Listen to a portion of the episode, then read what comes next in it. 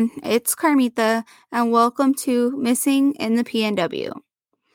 So, um, I just wanted to throw this out there. Um, you know, I appreciate you guys so much.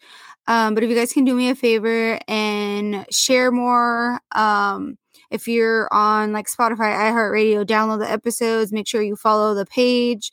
Um, just do whatever you can to help me get these missing cases out there um because that's like i said word of mouth has been really good um and you guys help me more than you know so thank you for that.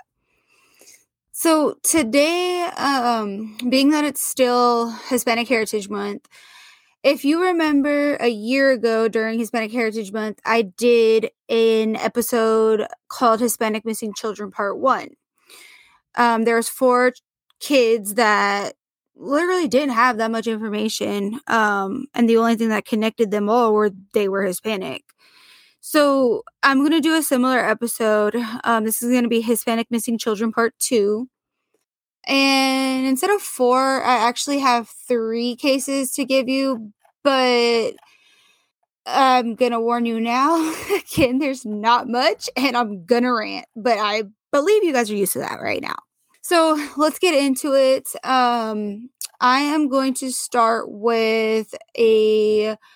She's not an adult. She's still considered a, a. Well, she's probably an adult now, but she's still considered a um, child because she was 17 at the time of her disappearance. So, Micaela Pedro Juan. Um, I hope I said that right. Micaela and she, again, was 17 at the time of her disappearance. She went missing since October 28th, 2009, from Portland, Oregon. Um, so I really couldn't get much else. Um, we know that she's Hispanic. We know that she's five foot. She's 112 pounds. Black hair, brown eyes. Pretty standard. That's one of the things that I, it just annoyed me the most because literally every single website that I tried to go to was nothing. There was nothing on her. It was exactly the same. So the National Center for Missing and Exploited Children, Websleuths, Facebook, they all have the same picture and the same description of her and literally nothing else.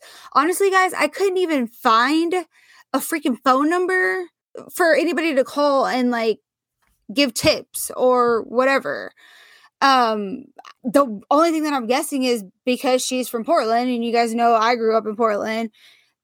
They, I guess, are expected to call the non-emergency line, which um, I've covered on other episodes. It's 503-823 um 3333 i believe i'll double check that but it's just like why I don't understand why. If you're going to put a person's name out there and their picture, that's not enough information. You need to figure out more of what the circumstances are, like what happened. How did you even know she was missing in the first place? You had to have get some type of details from somebody. So I don't understand why that's not on there. Also, again, why in the hell is there no phone number? Like who are these people supposed I have you guys know I have East Coast listeners. I have international listeners. Like they're not familiar with the area codes and the numbers in the Pacific Northwest. So who the hell do they call? How do they make a tip? Like it just doesn't make sense to me and it, it really like annoys me. This is the biggest problem is Hispanic kids, I mean, they don't get any attention. Black kids don't get any attention. Native American kids definitely don't get any attention. All of this is unnecessary because while Micaela was out there missing, they're too busy reporting on something that's so stupid or something that has to do with a white kid. And I'm not saying that white kids don't deserve, you know, the recognition and everything, but they give way too much media on them and it's and then they give nothing or one thing like I have. It's just it it's so sad and it annoys me and I'm trying to figure out how I can change that because it's just not okay. It's not. That's somebody's daughter. That's somebody's, you know, possibly niece. That's somebody's sister, possibly. Like, these people need to know what is going on and what they are doing to make this, you know, to make this like okay, like what are you doing to try to find her? What are you doing to get the word out? They're not doing anything. That's the problem. So I that's literally guys, that's that's all I have for that one is you know, she went missing from Portland. Um, she's five foot, 112 pounds, and um, she's been missing since October 28, 2019. That's all I have. Um, it is i did call uh or i did look up the non-emergency number and it is 503-823-3333 so that's one little rant. Let's go ahead and move on to the next one. Okay so this one i was so confused on and i have no idea what the hell is going on. So her name is I'm not sure if it's Cherie or Sherry, so I apologize. Again, I hate that because when I was little, people used to get my name wrong all the time. People still get my name wrong sometimes. So I'm like really cautious when I say people's names. So if you if anybody finds out and they want to correct me, please do. Um, but I believe her name is Cherie Hernandez Archuleta. This one, guys, like it's another one with so much conflicting information. I felt like every single website that I got on had something different. Like it's really, really annoying because nobody can get their facts straight. So Cherie's been missing since July 1st, 2019 from Medford, Oregon. She was 14 at the time of her disappearance. And uh, okay, Medford, keep that in mind. That's Southern Oregon. You guys know Medford's like way south. It's like four and a half, five hours from Portland. Um, and then there was information on Lebanon Express, Gazette Times, Albany Democratic Herald. They all said that she went missing in 2019. They didn't say where, but they said she's been missing since July 1st, 2019. So that kind of adds up. So then there was another website on Cherie that says she was actually 13 when she went missing, and she went missing on May 3rd, 2019 from Roseburg, Oregon, um, which again, Roseburg is like probably three hours south of Portland, um, maybe a little longer. And then here's the next part like, literally, that information came from a like a news source that was in Kansas. Um, what? How the hell is someone in Kansas going to know about who's missing in Oregon? And like, who did you find that out from? Because I, I want to know. How are you helping? You're all the way in Kansas. Like, you got that information somehow, somewhere. So, don't you think it would be like beneficial to tell us exactly what happened? But then again, maybe not, because like I said, it's two different dates. So then there's another website called Uncovered and also the website Websleuth. Those websites say that she went missing on April 6th, 2020, from Lake Oswego. And apparently that website was last updated, it said on uh, July 29th of this year. So, yeah, I I don't know. There was one other one that also said that she went missing May 3rd, 2019. That was a um, this this one said from Roseburg, Oregon, and then that was from a website called BitChute. Um, I mean, I guess the one good thing is is that I did look up uh, her case, and she is in NamUs. Um, so they say she went missing on April sixth, and it says Lake Oswego, and then that's it, and then it's got the NamUs number, which um if you guys want to get on there, uh, her name is is M like Mary, P like Paul, six nine three two seven. You can go ahead and put that into NamUs, and literally they don't even have a picture of her. They just have like the basic information of you know what she looks like, and that's pretty much it. Um, again, I don't even know really where for you guys to call. It like what? We have two places that says she went missing April 6th. Uh, one of those says from Roseburg, the other one says from Lake Oswego. Then we have two different places saying that she went missing July 1st, 2019. Then there's another one that says she went missing on May 3rd, 2019.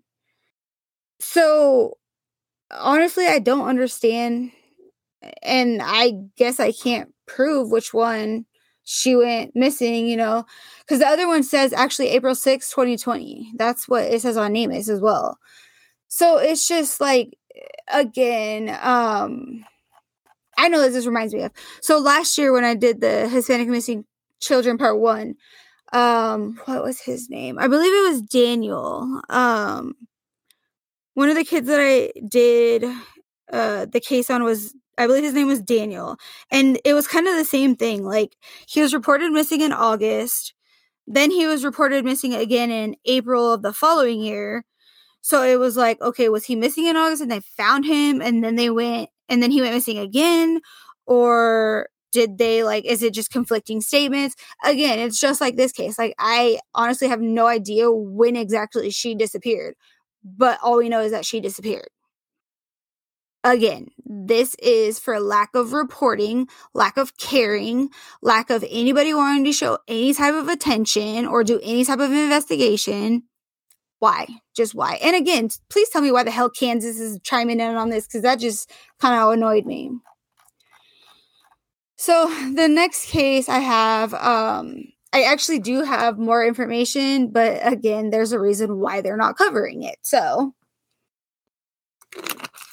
this is the case of a girl, a teenage girl um, named Elvia Morales. So Elvia went missing on August 5th, 2019, or excuse me, 2009 from Woodburn, Oregon. Woodburn is like probably not even an hour from Portland. It's really close. Um, it's probably like 30 minutes, maybe 45 tops. But depending on the source, she was either 13 or 14 when she went missing. Um, and so, you know, she was just starting her teen years, just getting into it. I have a 14 year old that just started freshman year in high school. So that's an age where, you know, kids are coming into who they are and, you know, expressing themselves more. And so I get it. It's, it's teen years, you know, we've all been there. Um, and the only reason why we know she's missing is because we can definitely say that she was kidnapped. So it was actually reported, um, I believe it was Oregon Live, that her kidnapper actually abducted her at knife point. Um, she was at home with her 17 year old cousin while her dad was at work. I'm not sure. They didn't say anything about a mom, um, but they said the dad was at work. She was home with her 17 year old cousin, and apparently the guy like pushed the cousin and then had the knife and kidnapped the girl by knife point. Um, the family actually knew this man. Like that's why I think they know it's just it's it's a she's missing, but it's a kidnapping case because the family knew the man because he worked with Elvia's dad so his name is Juan Martinez Martinez. And even though the family knew it was like it was rep- it was how do I say this? They they knew exactly who it was. And I believe the way that they knew that is because they hadn't seen or talked to him in like 2 months. And so it was like okay, but he's going to come in. So then there was some speculation that he was having uh the police actually said that there's an ongoing inappropriate relationship between Juan and Elvia, which that also, I mean, I don't know, that doesn't make sense, but still, it doesn't make it any better. Like, I mean, yes, obviously, if he was having a relationship with her, that's really bad because she's underage.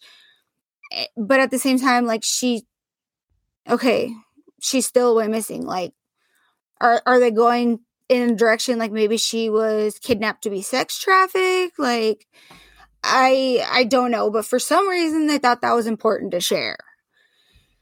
So, um, with Elvia, it's it's really hard because there's actually one wait, what did I see? I think it was like 0.1% of children go missing or get kidnapped by a stranger.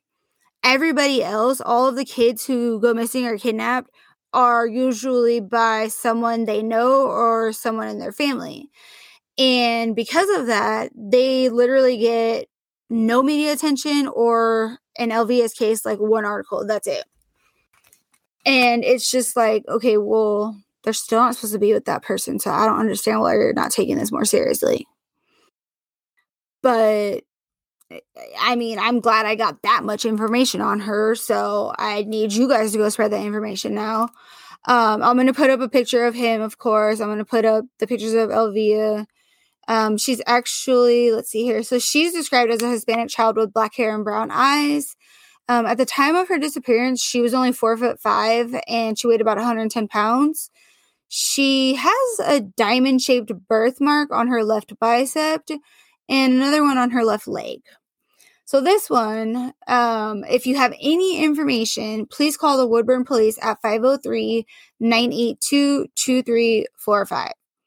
Again, this, I'm going to tell you right now, the FBI is investigating this because it says if you have seen Elvia or this man together or apart, call 911 or the FBI uh, Oregon office at 503 552 5400. So to me, that says that the FBI is involved. It's federal. He took her across state lines. He could have taken her, like I said, to Mexico, sex traffic her. Like, if the FBI is involved, it's serious, but they don't want to give us any more information. So, okay.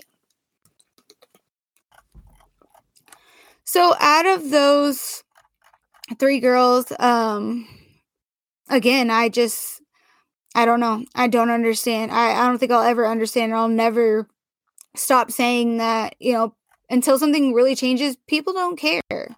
They look at you as, you know, a runaway or you're beneath them or whatever. It's, they don't care. And it's something that, I mean, there's a gross injustice to these kids and to these families. And also just the fact that, like, I, I don't even know. The fact that they just slide it under the rug, yet if it was a white girl, it's like all over the news, all over social media, all over whatever. They push that so much. And I'm actually going to talk about that more in my episode next week just because it's I I don't understand. Like it's just too much for me to comprehend and I know you guys are probably like, what the hell, too, because I don't have a lot of information, but literally the smallest thing can help. So, again, um, for uh, Cherie, I'm going to say call, you know, call the night non emergency for Portland. Um, there was a, a phone number for Roseburg Police, which is 541 440 4471. Um, not sure. Again, I don't know where exactly she went missing, so I'm not sure about that.